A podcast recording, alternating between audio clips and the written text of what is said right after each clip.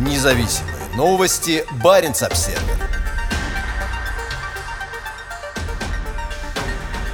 Антинатовский баннер с нацистским подтекстом у финского консульства в Мурманске. На баннере шириной более двух метров изображены двое сотрудников консульства. На голове одного из них нацистская фуражка и мишень.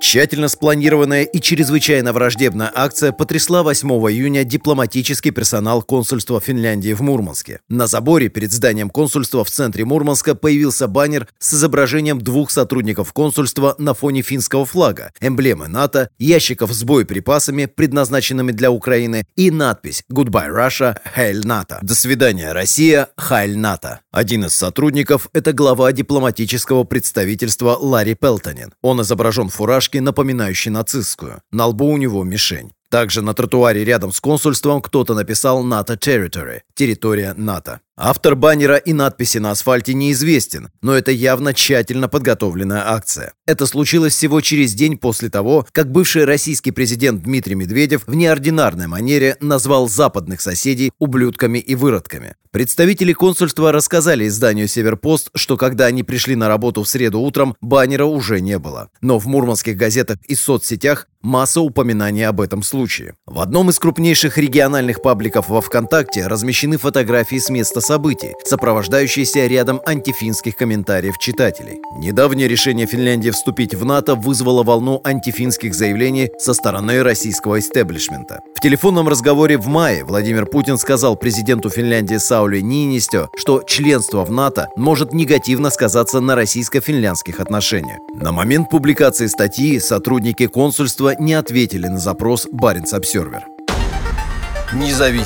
Новости Баренц Обсервер.